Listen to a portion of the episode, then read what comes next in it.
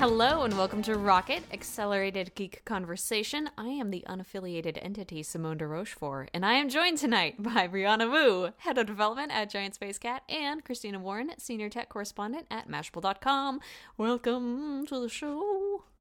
Christina, uh, I'm sorry, Simone. I'm very scared today. I'm very scared today. Of me? So of of something. Um, Of I was looking at my messages and I don't always read it, and I got this this iMessage from Simone de Rochefort. It said, "Haha, okay, sorry I didn't get back to you earlier. I was assassinating." And now I'm like, do I take this to the police? When did I send like, that? You know, What? you did. You did. It's right here. We have the evidence. It's all screen capped. So That's amazing. Did that come in Yeah. today or is that an old message? It, it's an old. You sent it to me like uh, back when I did my Tomb Raider piece for Polygon. Um, so it's pretty old, but yeah, yeah. I'm Oh um. I'm gonna send that to police, and you know, your days of assassinating are coming to an end. That's fair. I've honestly just been waiting for someone to call me on it. Um, I'm glad that it's you. I trust you. I respect you. I always have, and I hope that uh, you you see you hope.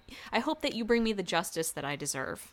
See you in court. All right, I'm looking forward to it. since I haven't seen you since PAX, I'd love to see you in court, Brianna Wu. That's true. That's true. So today we have a show. Uh, Want to talk about Lumberyard first?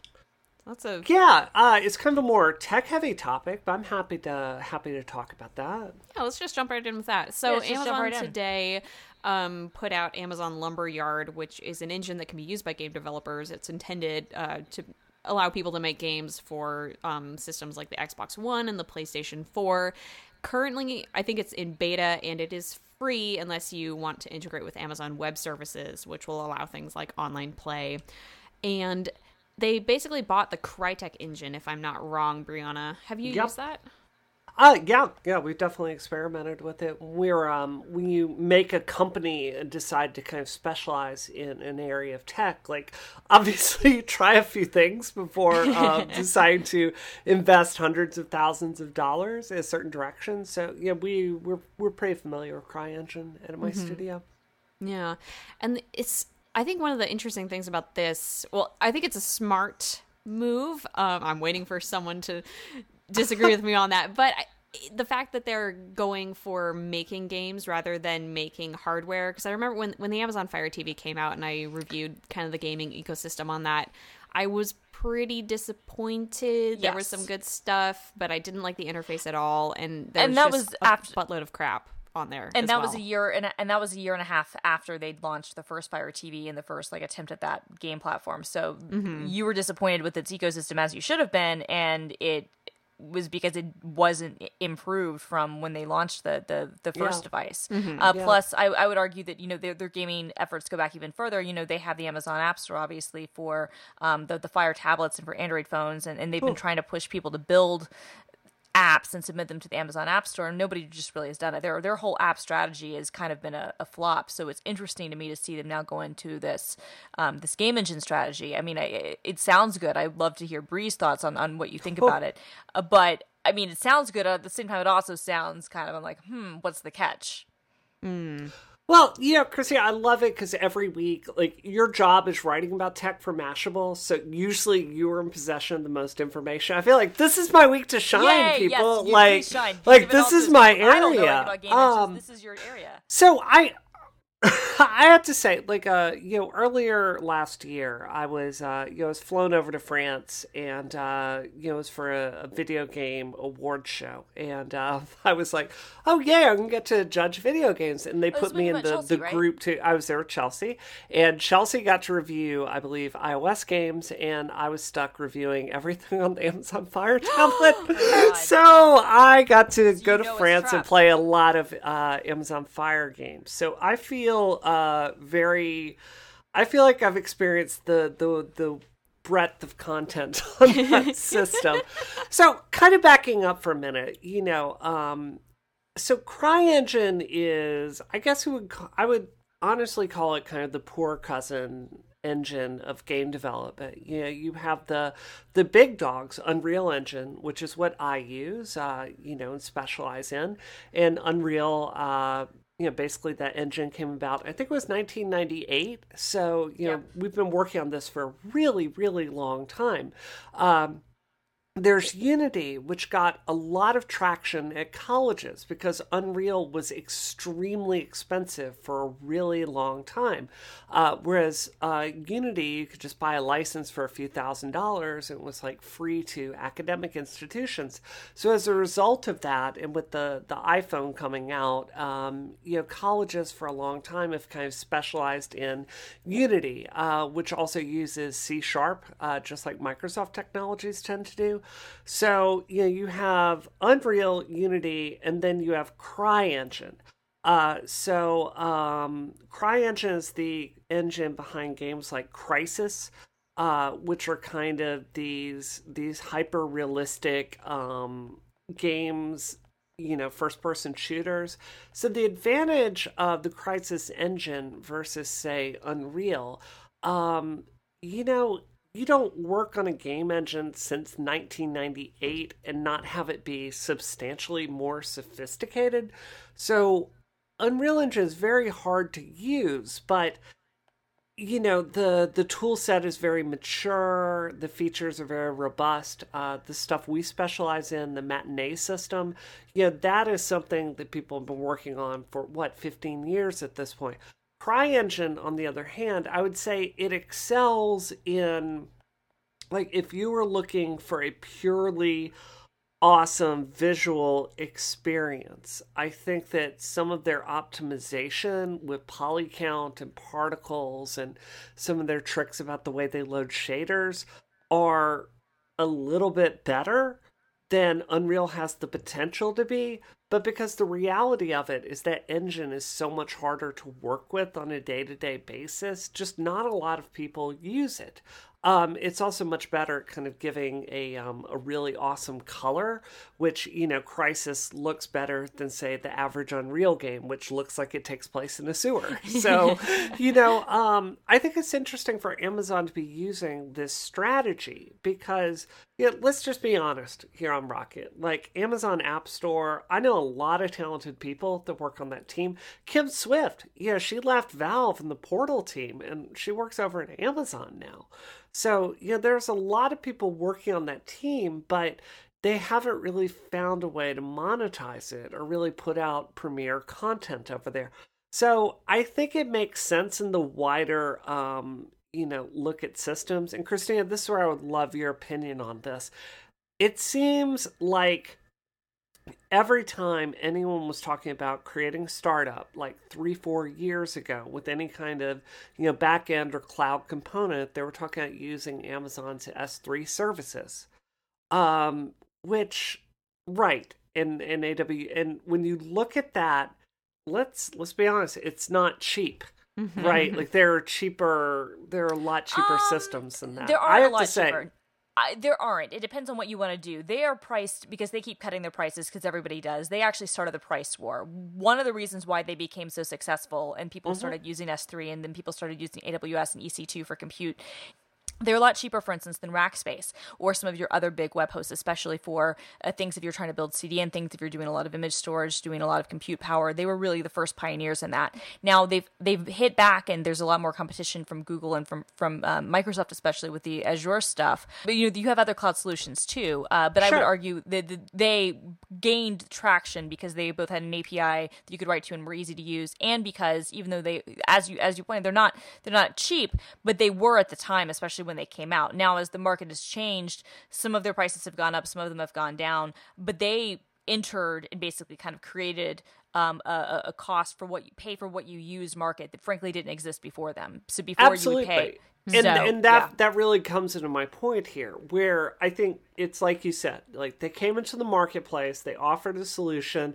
It was very price competitive at a time, but I think since they did that, they are facing a lot more competition. Huge and what competition. I what I personally see when I talk to other people, you know, developing games with the back end component, or you know, even even you know, traditional web stuff, I see Amazon not being not having the monopoly I think they used to have on that. So I think this is a smart move to kind of make this is the reason they did this because they're not making money from forking the CryEngine they're Mm-hmm. making money from having you come in and using twitch on it and Yeah. let's be clear like integrating twitch into this Huge. is Smart a as very very smart move Well, and Um, it makes their it makes their Twitch acquisition make a lot more sense too. Frankly, Absolutely. Absolutely. I do have to say this from the development side.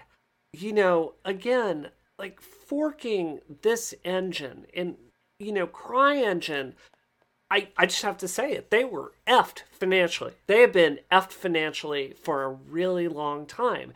And, you know, they were at a point where the numbers I'm hearing really look like they came in, Amazon gave them you know, basically a song and helped pull their butt out of financial fire uh, to the point where, you know, they do still own CryEngine, but, you know, Amazon is going to be forking it. I personally am not sold on Amazon's ability to you know maintain a fork and make that Yes. relevant to the larger game development sphere which is a tremendously tricky thing That I mean, was going to be really my question to you, uh, actually because they have a really Yeah. bad track record with it. well Go yeah do you truly believe that Amazon is going to be able to come in and like if I'm developing a game that is, you know, going to be big enough and expensive enough to use, you know, frankly, an engine like CryEngine, like do you really expect Amazon to be able to maintain support for the PS4 for the Xbox hmm. One, you know, even things like the Vita. Like I can go and get a fork of Unreal 3 for Vita that's barely maintained, but it exists, right? Yeah, so, right. And yeah. so this is this is free unless you have Amazon Web Services. But if I'm not wrong, Unity is also now free. Is that correct? Yeah, it's Ish, free-ish, Yeah. So if you if I were an indie There are developer coming in, would I go is there a compelling reason for me to use um Lumberyard rather than something like Unreal or Unity? honestly no. Okay. Yeah. It's so interesting because we have. I mean, the, the hardware space, like I said, is just not competitive at all at this point, unless you're Xbox or PlayStation, and then you're fighting each other. So it really does come down to, I think, making games. If Amazon can make games, I think they can, you know, build up kind of a reputation in this sphere that is better than what it is now. Um, and like you said, they have some really good hires. They have lots of people from AAA studios that have worked on really big games. Um, they just hired Jeff Grubb as their senior narrative designer, and I'm name dropping him because I've met him. um, so yeah, they're clearly looking to make big story driven, quote unquote, AAA games for the Xbox One and the PlayStation 4. But I, after hearing you talk about it, I'm wondering how competitive the engine space can really is really going to be in the end since Unreal and Unity are so popular. Like when I go to a, convention like PAX South everyone's developing their games in Unreal or Unity. And I last I checked uh, based on my experience at PAX South a lot more than in Unity at this moment um just from talking to people on the floor but yeah yeah I'm wondering what would compel a developer to go to to use this service and if Twitch and like the integration of chat play and Twitch streams is going to be something that will make Lumberyard competitive on the level of Unreal or Unity. Well, think about it, Simone. I mean, if I wanted to go and integrate Twitch into the Unreal Engine today, is that an easier task than it would be for me as a studio to go pick up an entirely new engine that's not documented in the same way, that doesn't have the history of Unreal, that doesn't have the massive amount of information on Stack Overflow, that doesn't have experts that have worked on it for years and years and years? Like, what is easier? Like, like Take your changing indie studio and you start from Right. scratch. right and i'm not trying to be down on this because i know a Totally, lot of hardcore engine people like CryEngine does have advantages but you know there's this thing we talk a lot about in the apple world like are you skating to where the puck is or to where the puck is going to be I, and christine i'd love your input on this to me I see engines as frankly kind of a solved problem and an increasingly commoditized thing. And, you know, when I'm thinking about where we're going, my question isn't freaking Twitch integration? Like, I'm asking myself who's going to be able to create a, you know, an API and like support HoloLens and you. you. know HTC and you know Oculus more quickly. Thank you. So Yes. right, mm-hmm. who's going to do that? Amazon or Unreal? Right. They are going to support Oculus, but it's still in private beta, I believe. Sure.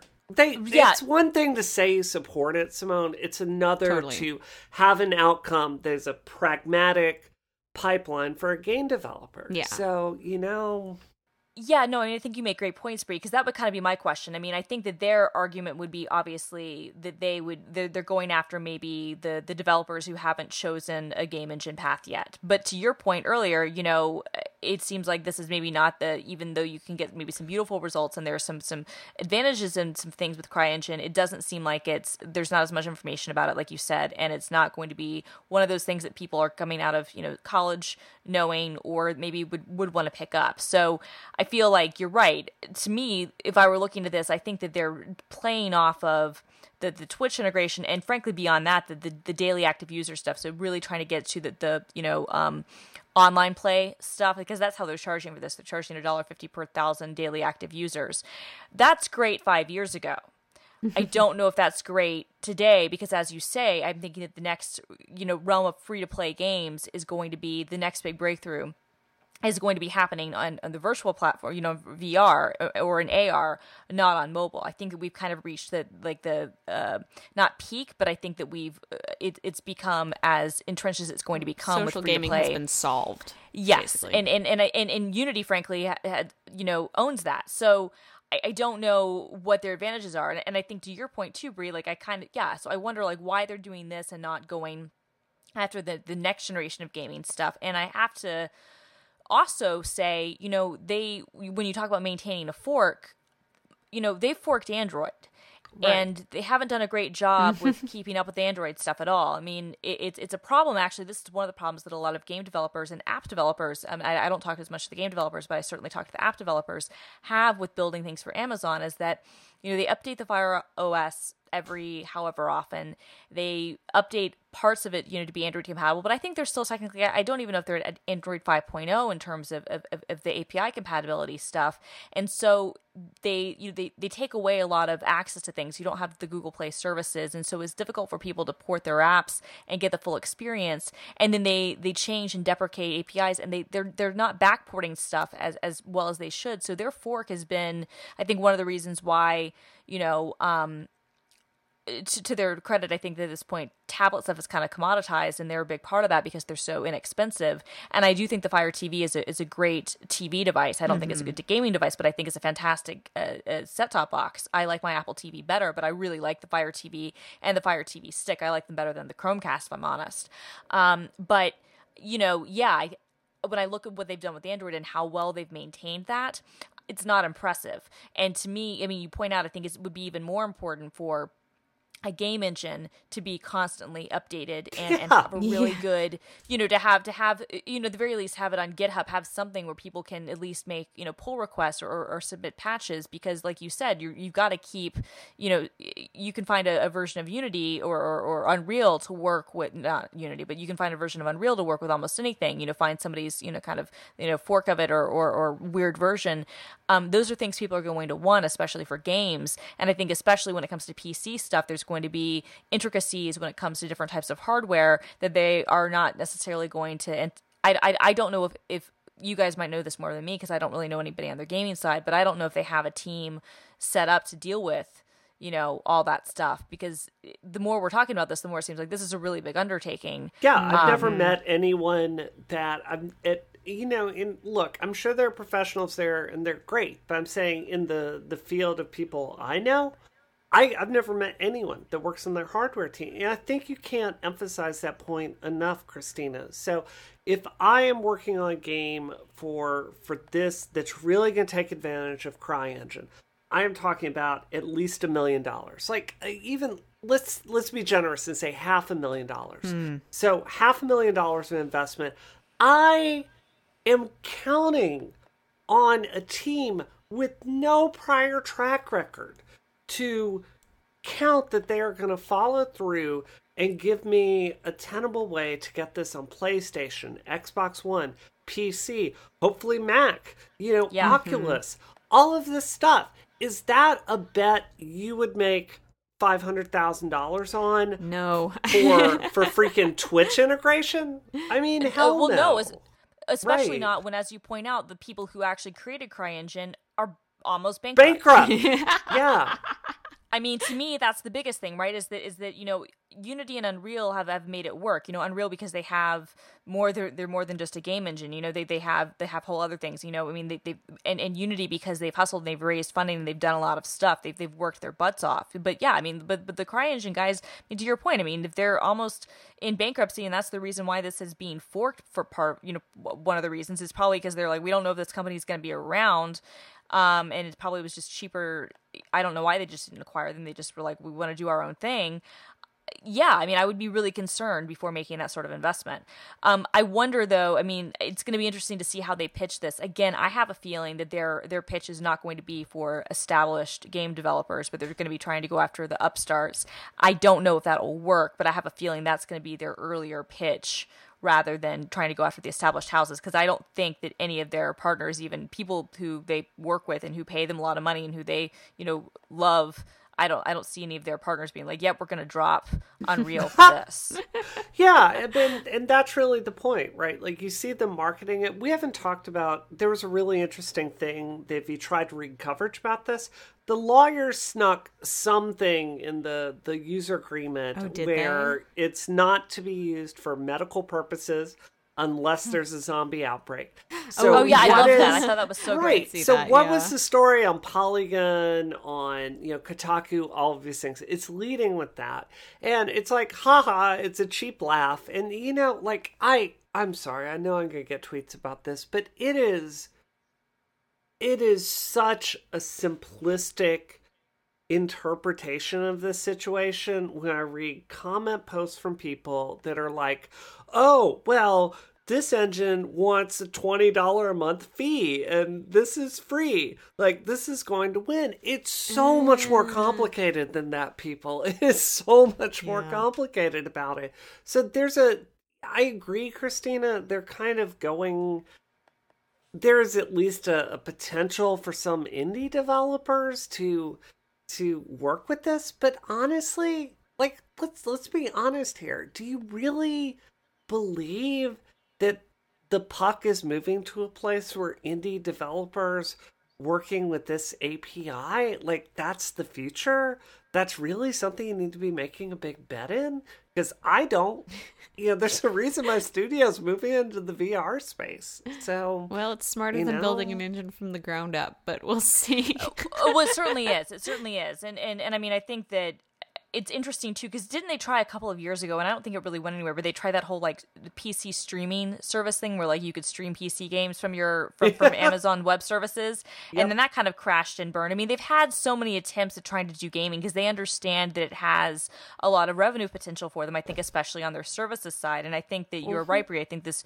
kind of plays into being yet another thing they can offer developers as a tax saying hey we've got a game engine too so in addition to storing your assets on our servers and using our compute power to do some of our stuff. And we'll also have this this integration to do online play and to do twitch streams and to do other things that might be you know make good sales copy. But i think you make a great point which is that if you're actually investing half a million or a million dollars in a project you're going to need more than a fancy sales strategy to actually convince you to drop something that's tried and true that you know will work on platforms and that already has a strategy going forward for the next generation of, of platforms rather than something that seems like it's still stuck you know Yep. in in in the that, that as you say you know is, is not where the puck's going to be Yeah. Mm-hmm. I think the last thing I'll say here and we should we should move on. At GDC this year, I remember Adobe made a huge huge push with lots of marketing and banners up everywhere and they announced Adobe was coming out with their own game engine. and Yes. Anyone could use it. It was open source. I don't even remember the name of it I because don't nothing either. Happened. Until, I you said this, I forgot that that had happening. ha- I remember Right. it happening because Adobe Right. pitches me on everything they do. But until you mentioned this, I'd forgotten about it. right. So and you think, and, and honestly, Adobe has a much like bigger, better s- opportunity. you know Adobe I mean? has a ton more credibility than Amazon does. So, you know, no offense, guys, but like, g- best of luck. I know a lot of people that work on the Amazon game team. I salute your work. I wish you the best. I'm not going with you. So, All right. this episode of Rocket is brought to you by Casper, our favorite online retailer of premium mattresses that you can get shipped to your home where they will explode in your face in a good way because they're, you know, vacuum packed and then they blossom into a fully grown mattress that you will then sleep on for the rest of your natural life. Casper does not promise that mattresses will last for the rest of your natural life, but they are wonderful and premium quality, so you know it's great. Um, anyway, you can you can buy a Casper mattress online and take out all the pain and trouble of going to a store and lying on a bunch of mattresses and being confused and questioning your identity and even your status as a human being. You can browse mattresses online, get them shipped to your house, try them out uh, for a hundred day period, and if you don't like it, you send it back. Get another mattress that suits you better. That is the way of the future. Uh, Casper mattresses are really affordable. You can get a twin for five hundred dollars, 750 for a full size mattress, 850 for a queen, and nine for a king size mattress. That's nine hundred fifty dollars, not nine dollars and fifty cents. But they are all made in America, which is important to me as a person who supports American manufacturers of goods. Um, so yeah, I think I, I've said a lot of times that Casper is a really cool and convenient way to buy mattresses, and we have been waiting for a year now to ride their mattresses down the longest set of stairs in the world. Uh, still looking for the longest set of stairs in the world, but I'm totally prepared to do it.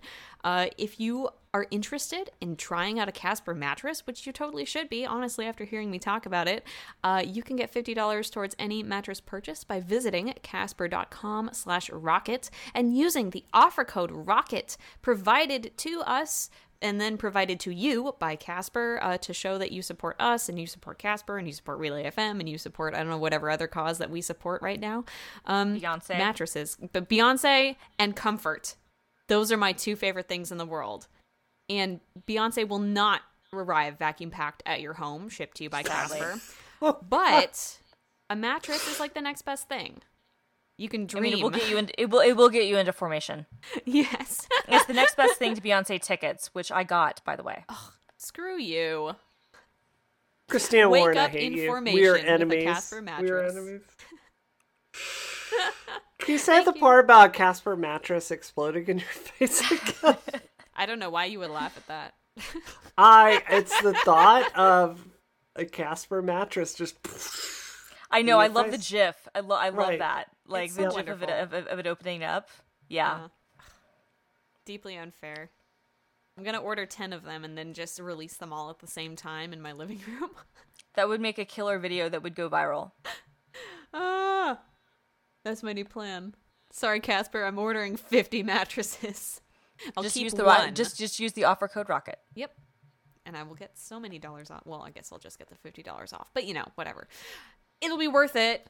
Uh, Twitter is happening to us still. Oh, uh, Twitter has implemented their new timeline algorithm, uh, which is at the moment um, opt-in. You can check it in your settings, and then eventually in the coming weeks that will be rolling out to everyone. What it does currently is vaguely similar to the while you were away function. So they have the most important tweets from people you follow that will appear at the top of your timeline. Um, unlike while you're away which appears in your timeline and compiles like older tweets if you haven't logged in for a while so this just this will be there all the time and will compile the, the best tweets from people that you follow and twitter has post they posted their revenue or their they had an earnings call today Yes, they and did. said that i think revenue has been up but their users have been stagnating and Well, that yes. has continued the stock market plunge that has been happening since yeah, January. the, the the stock is lost in the last six months. It's lost um, so much of its value. It's not even funny, and it's dropped below ten billion dollar market share, which uh, uh, which, which which is which means that at this point it is just right pickings for someone to either acquire it or uh, try to privatize it. I mean, it's either going to be private equity, uh, Google, or potentially you know maybe you'd see you know Alibaba or or, or somebody in China come coming after it. Um, they're they're they're in some serious trouble. Their da- their monthly active users, so, so they don't do daily active like Facebook does. They do monthly active because their monthly active, their daily active would figure would not be impressive. I'm, I'm assuming. Um, for the year, we're up six percent year on year. Okay, so that sounds okay. That basically means it's flat. Uh, the real problem is when you look at uh, Q4 2015, they were actually down a million users. Mm-hmm and uh, that's that's a problem. So um, you know they've got about 307 million users, so they're you know 100 million less than Instagram.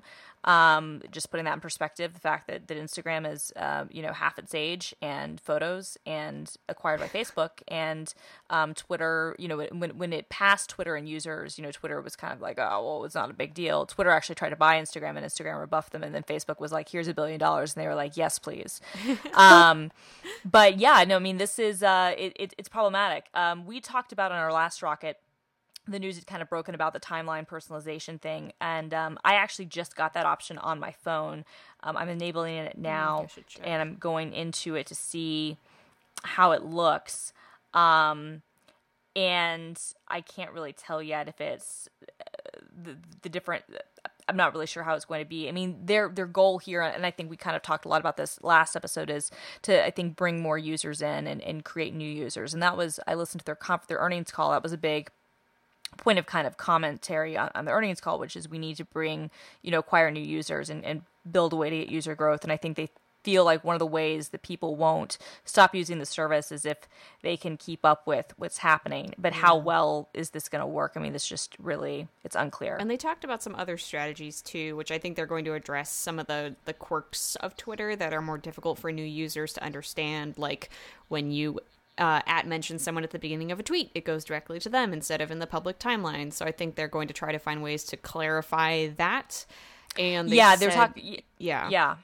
They have yeah, they're talking about changing the at reply, which is a big deal. So for for years, I actually remember when Twitter first made this change, how it used to be that if you did an at reply, so they were actually looking like reverting it to how it used to be. I think they made this change probably in 2008. It might have been 2009, but I think that it was 2008. Um, it used to be that if you would put an at reply to someone, it would show up in the public timeline. And so you would see mm-hmm. it whether you followed the person or not. They changed it, and I remember it was controversial at the time, um, so that you would only see that at reply if you also follow the person. Mm-hmm. Um, the idea was that you wouldn't want to see unnecessary conversation between people um, that, that you might not know.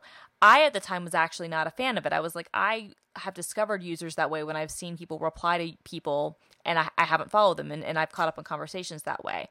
To get around that limitation, users invented um, a motif where you put a period in front of the at symbol and then put the reply, and that way everyone on the timeline can see the reply as mm-hmm. it's happening. And, and so a lot of power users have done that. Um, but getting rid of that and going back to that that method that w- it was in 2008 or, or, or early 2009, I can't remember when they changed this. I mean, I can like literally see where I was sitting on my sofa when it changed, and I can see my Twitter timeline at the time, but I can't recall the exact period of time. This was just very early Twitter. Uh, I mean, you know, I think that it at least shows that they're acknowledging that using Twitter is more difficult than it should be. Mm-hmm. Yeah, and I really I do like the idea of having those conversations be more private. Um, but I totally like that was a thing that took me a shamefully long time to figure out was to put the period in front of the tweets. And they, I know, don't laugh. Well, no, well, no, we're not laughing because I mean, honestly, it took me a long time too. If you were, if, yeah. well, if that's the whole, th- I think this is honestly one of Twitter's big problems is that they face is that once you know it and use it, you get it. But mm-hmm. to get to the point where you know it takes a lot, and yeah. so you have people like me who've been on the service, you know, since since 2007, and um, you know are, are very active and have gone through it as as, as it's grown and, and shrunk and and and augment you know it, it's changed and, and gone through all sorts of permutations and then you have other people who joined at later stages who don't learn those things and mm-hmm. so you know you kind of we have to kind of pass down tricks you know the trade of how things work i mean you know it used to be before they had native quoting um and, and native you know quote quotable retweets which are i think one of their better God. things that they've implemented natu- natively uh, i really love you know it was the rt before the whole thing would happen. You know, rather than doing the manual retweet, so that you would see I remember the comment, or you have the, days, or you'd have the comment before the retweet, you know, and whatnot, and, and the links to it. Um, you know before they introduced um, because originally that's what people would do before they had the retweet button people would do an rt and then would would, would retweet what someone had, had you know typed in um, and so it's all, all this lore passes down but at a certain point if you're a new user how do you learn all of that? How do you mm-hmm. get enmeshed into it? And it's one thing for a platform like snapchat to be hard as hell to use and part of that is because they don't want people my age and, and bree's age to use it. Um, they, they, they want people Simone's age and younger only on it. Um, but but my age is it, pushing it to be honest. It's it is it is, and and and, and I say this is you know, someone whose company has you know invested a lot in Snapchat with Snapchat Discover, but um, we know what our demographics are for for the Discover channel, and they're different than they are on our site. Let's just put it that way. Um, Can I ask you what Snapchat Discover is? Yeah, so Snapchat Discover is a publishing platform that allows publishers to create channels basically. It's almost like a, a daily magazine where you create an edition each day which has huh. snaps and stories. So it's really fun. So like that you go to Mashable. Awesome. Yeah. So if you so you go to Mashable for instance, you might see like 8 or 9 stories each day. they they've been taken from our site. They've been edited specifically for Snapchat. Some cases they are original to Snapchat where we shoot video, we have animations and basically people can scroll through the stories and then you can interact with them. Like sometimes we'll do interactive things where there might be like a word find where you can like, you know, use the Snapchat um, art tools to, you know, find you know hidden words in, in, a word jumble and then you can snap that and send it to your friends. Um, cosmo does a really really good job. Buzzfeed has a channel um, a, a tastemade has one. There, there are a lot of uh, popular science i think has one. There are a lot of not popular science national geographic. Um, there are um, a lot of them and, and they're expanding. And um, but that's kind of the secondary product to like the, the, the, core kind of chat and, and, and, and, story product. And so Snapchat is not an easy platform to use, is kind of my point, but it kind of doesn't have to because the people who use it and, and are so engaged with it know all the, the ticks. Mm-hmm. Uh, whereas Twitter, I feel like because they're they're not cool with the kids, can't have all these unwritten rules that you kind of don't know yeah. how to do things it's if you're trying to get people to sign up. I keep banding around this idea or the thinking about how the problem that Twitter is facing is kind of this community versus company idea and that there are yes. really strong communities on Twitter. Like I don't think when they made Twitter, they thought that Black Twitter would be such a powerful entity, and they no. they didn't see it as a platform where there would be a really strong indie artist community, a really strong indie games community, and those communities are great, but they're not keeping the platform afloat. Like growth, like user growth is down, even though revenue is up. So these communities, as strong as they are, are not giving the company what they need to continue succeeding and that is a huge problem and there's not really I mean, Facebook is, I think, a strong place for those communities, but then platforms like Instagram and Snapchat, which are so popular, are m- way more private in a way. Yes. Like it's you know direct communication. Like I'm reading you know Mashable's Snapchat Discover feed, and it's just me interacting with Mashable. I'm not sharing anything out. Whereas Twitter is such it's way it's more public. of a group conversation.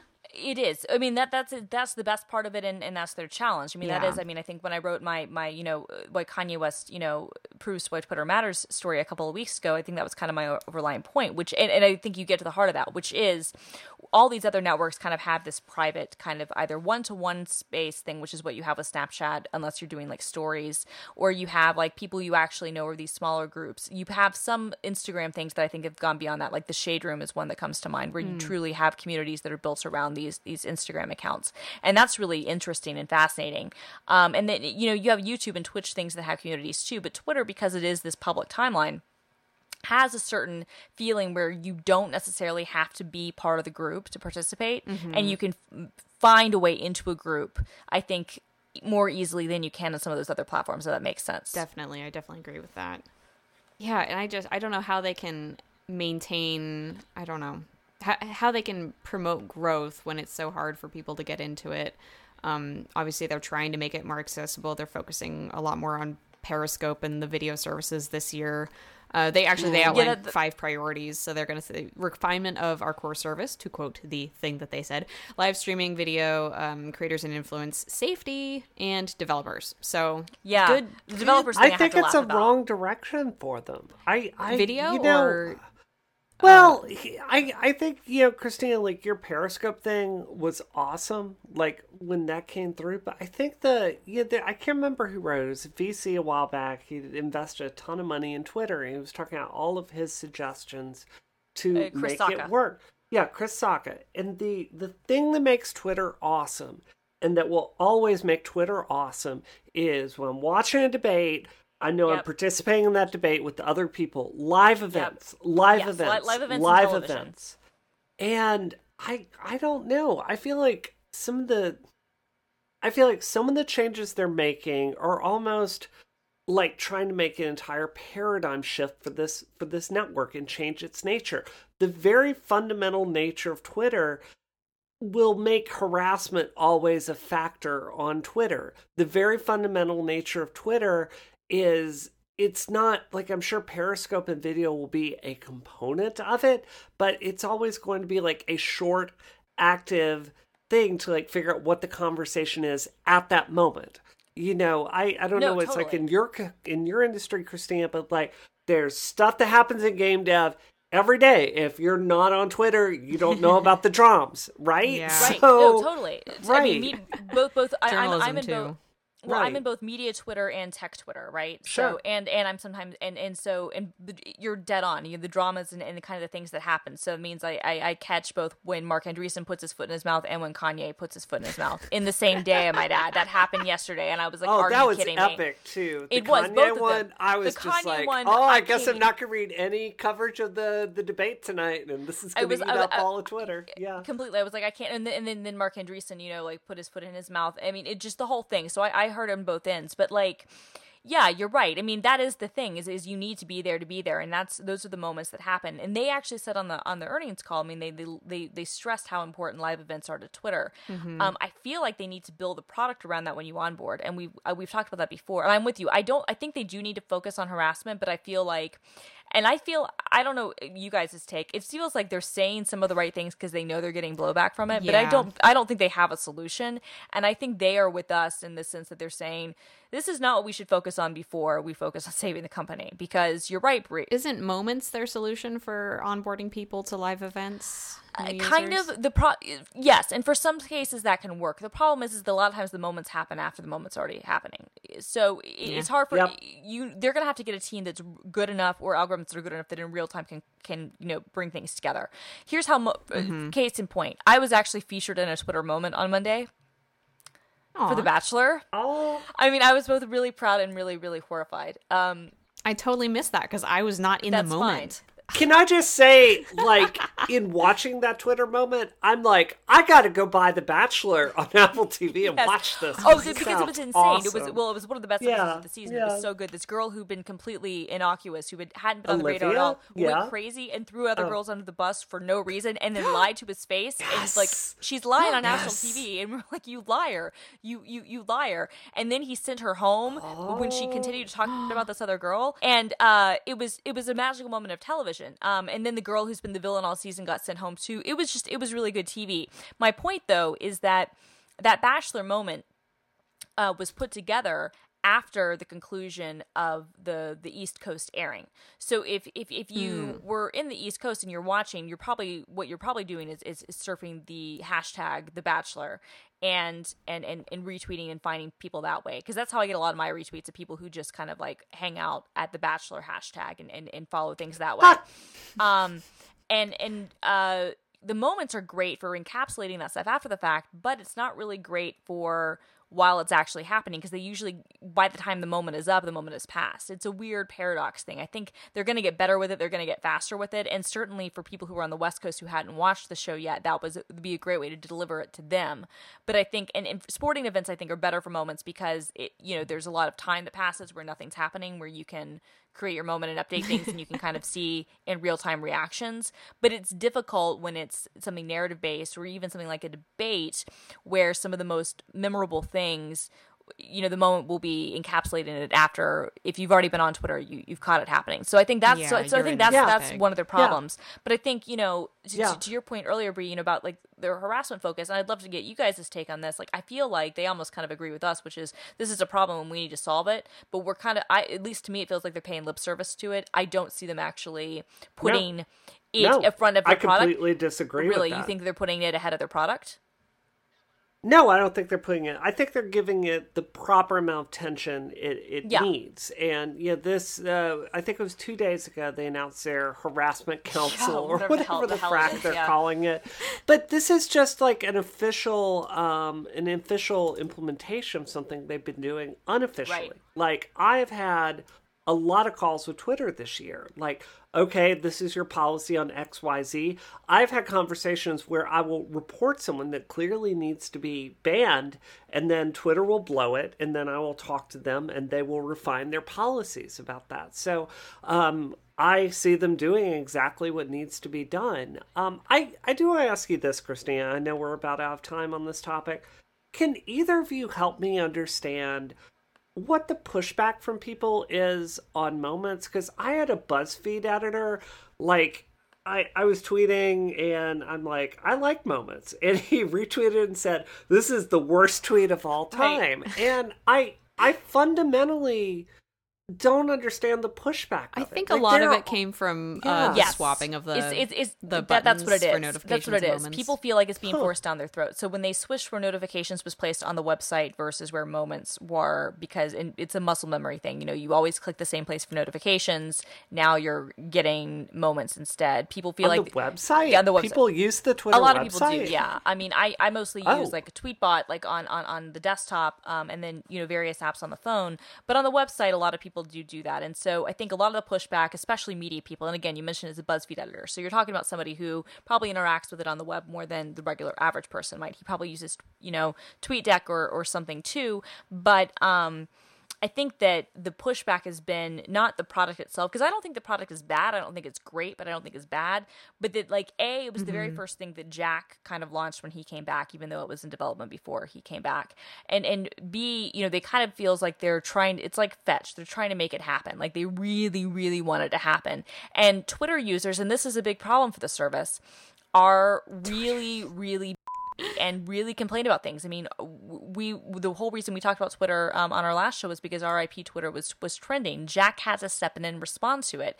He ended up being like, "Don't worry, we're not getting rid of anything. We're not doing anything you think we are." And then you know today it turns out, yeah, we're doing exactly what you thought we were gonna do. Uh, but like, I think that Twitter users, um, as as even though there aren't enough of us, are really vocal and really don't like change. And historically, Twitter as a company has had a really hard time with that. Whereas Facebook's one of those companies where they will just change it and and and believe that they know better than the users. And and frankly, in most cases, they do. Um, and it will work out for them. Um, Twitter because they've backtracked so many times where they've made a, a decision or a policy change or a product change, and then the audience is freaked out, and then they've gone back on their word. I feel like we're just whiny children who we don't like something, so we're just going to complain about it on Twitter. Is it because so many media Yes. people use Twitter? Do you Absolutely, think? and I think that's and, and I think that honestly, this this hurts the narrative around Twitter as a company because the way it's being reported is mostly by people who use it in a very specific way. And I'm guilty of this too. I try to think beyond myself. I try to think how would my mom use it. My mom does follow my Twitter feed. She's not on Twitter, but she'll read my tweets. Um, which is sweet. And my, my, my mother-in-law is on Twitter occasionally. You know, my sister sometimes logs in. But like I try to think about how I would use this if I were not in media, if I were not you know, a- a- and also on, on the tech side of things. And and I, but I do think it skews my coverage to a certain degree because we use it and live and breathe it in a very different way than the average person does. And um, our expectations, I think, of the product are different. Our value of the product are different, and we don't quite understand the challenges they face with trying to get regular people to join. Yeah, this is kind Yeah. of what I was getting at earlier. Is like you have these strong communities, but Twitter needs to change. It needs to do things, and it needs to, at a certain point, disregard what those communities say that they want. Yeah, yeah and the Twitter community is one of the most vocal and uh, cagey, if you will, like a wild animal. Totally. And I know we're running out of time, but I just wanted to say one thing real quick, which I do find kind of ironic, is that they one of their big areas, you know, their five pillars, things they want to focus on, they say are developers, um, and they said that they want people to be able to build their businesses on their platform, and I had to laugh at that because although, and I've talked to to people who work with Twitter, you know, from from a developer standpoint, who say things are getting better you know, we've talked about this before on the show too. I think one of the main reasons why they have a hard time finding this growth and they're kind of having these community problems is because they ruined their relationship with third party developers. They ruined it. Mm. They when when they started making API yeah. changes, when yeah. they banned third party clients, when they started making it difficult for com- when they started directly competing with companies like you know companies like Storify, even when they started competing with you know uh, when they bought TweetDeck and, and really started getting more into the you know managed kind of tweet space and making companies like Hootsuite lives more difficult. When they kind of declared war on developers four years ago, that was um, I think they're undoing in a lot of ways because who would trust them at this point, even if they're saying they changed? Who would really want to build their business on Twitter when we've seen just as recently as Meerkat what they will do to a company who in, who is is getting in their sandbox and is doing something that Twitter wants to do. Everything's all well and good, mm-hmm. build on our API, but don't you dare build something we might want or want to implement ourselves because then we're going to cut you off like that's a really bad way of encouraging development and, and encouraging people to take this to the next level especially when you're a platform that your very essence your retweet your at reply your you know shortened links twit pics the whole thing were all created by third parties so broad city season 3 trailer it looks hilarious. I laughed so hard. I sent that to so many people. I sent that to. It's my controversial opinion. I sent that to the Abbi in my life, and I was like, "This is us." Dude, dude. Yes. No, I. Uh, I'm. What do we? Maybe this is a bad third topic. What do we even say about it beyond? Oh my god, I'm so excited. I have to say, like, I've not seen the show yet, and I saw that trailer, and I'm just Oh my god, I am buying every season. Is, I'm gonna binge it this weekend. So Frank is just effed. I like I don't care if he wants to. Moments yeah. that I'm not a huge fan of in the second season, but overall, it is such a strong, strong show, and it's a, it's an one of the only shows where you get to see like young women being, being young women, gross yes. and sexual, and not that those two things are the same, but i'm like you know, but it doesn't do it in a girl's bodily way. humor jokes that kind of thing. and of it's not like yeah, but, like but, but, but, but it's not weird like girls. Like exactly. Like it's yeah, eh, yeah. Hannibal Buress. Oh. It's just genuinely Hannibal funny. Buress is hilarious on it, and it's just eh, living in New York, especially. like I relate to so many things. Like I, I'm married and I'm not single, so I don't relate to that aspect of it. But like I, I was I was saying this to, to one of my friends, and I was like, these this is us if we were both single. You know, like the, the you know Abbi and, and Ilana are us. And but yeah, it's just it's such a funny show. I think it's one of Comedy Central's best. I I love it so okay, we have to talk about the other thing that happened, which was that while we were yes. recording on oh Saturday, Beyonce, Beyonce dropped, dropped, a freaking oh music video just to yes. spite us personally. Yes. And, you, and it was, it so, was so, good. good. And, so and Jenna Wortham from the New York Times is my Facebook friend. We're not real life friends, sadly. I wish we were because I love Jenny Deluxe. She's amazing. She wrote um, as part of a broader conversation with the New York Times about formation, and Beyonce sent her flowers today.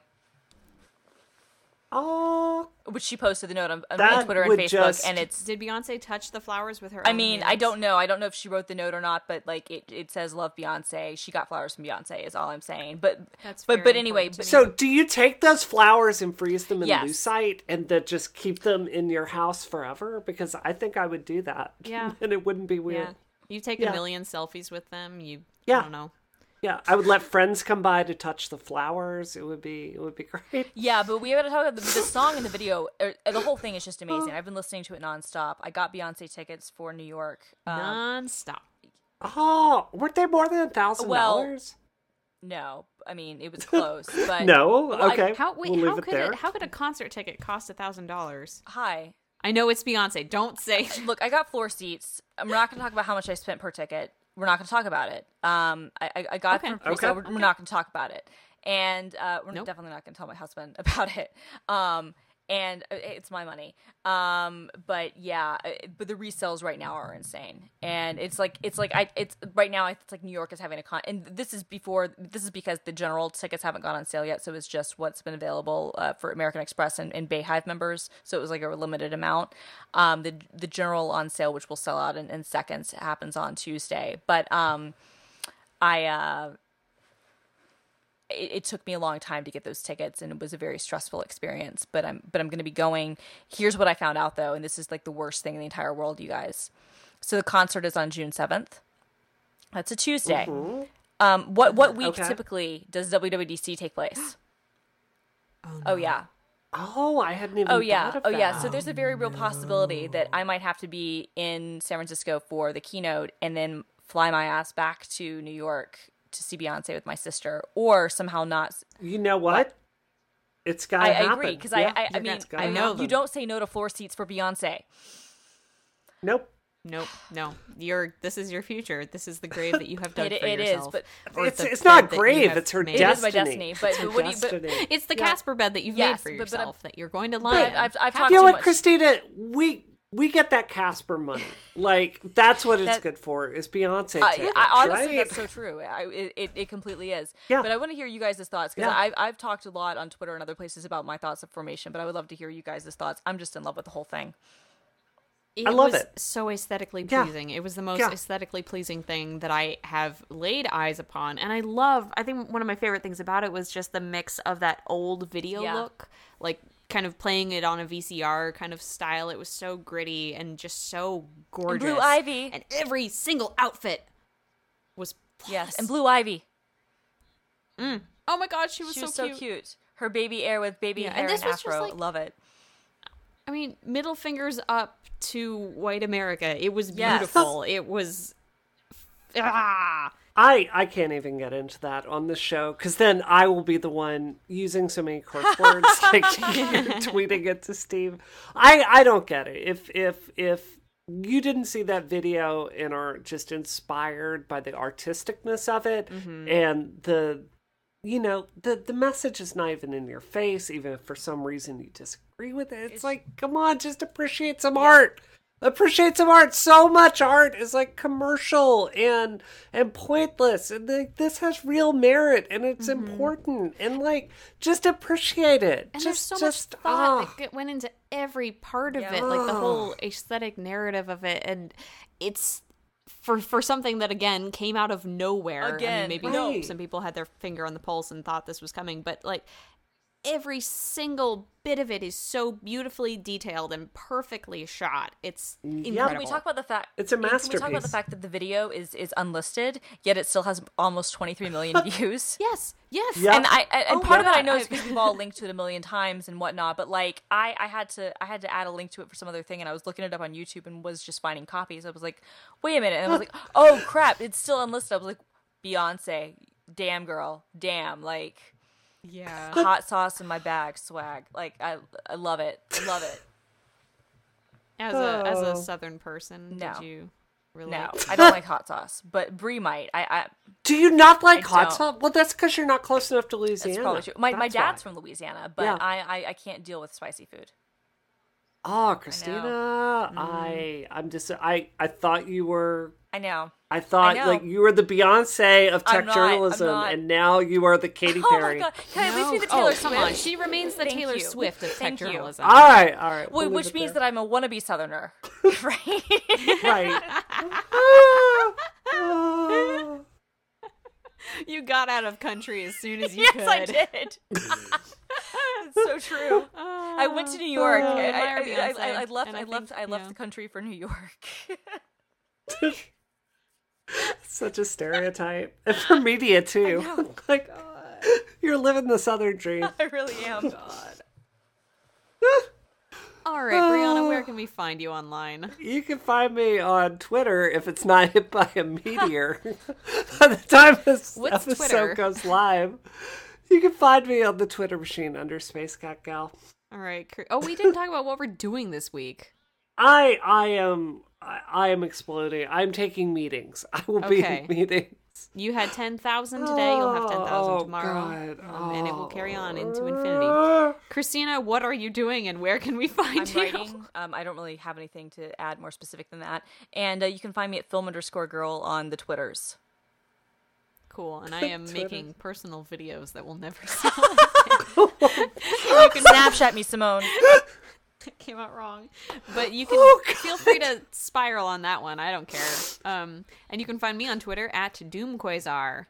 And uh, yeah, that's our show. Please review us on iTunes and tell us how much you love us, and maybe I'll send you that video. oh my I god. am writing Steven as we speak to tell him the title must be personal videos that never see the That's, that's the title. That is the title. And you made it weird. I love you so much. You made it. You had to make even your Oh, outro weird. I love it. you think I'm not going to sneak one in at the I last did. second? I did. I was like, oh my god, she hasn't made it weird yet, but you did. You pulled through.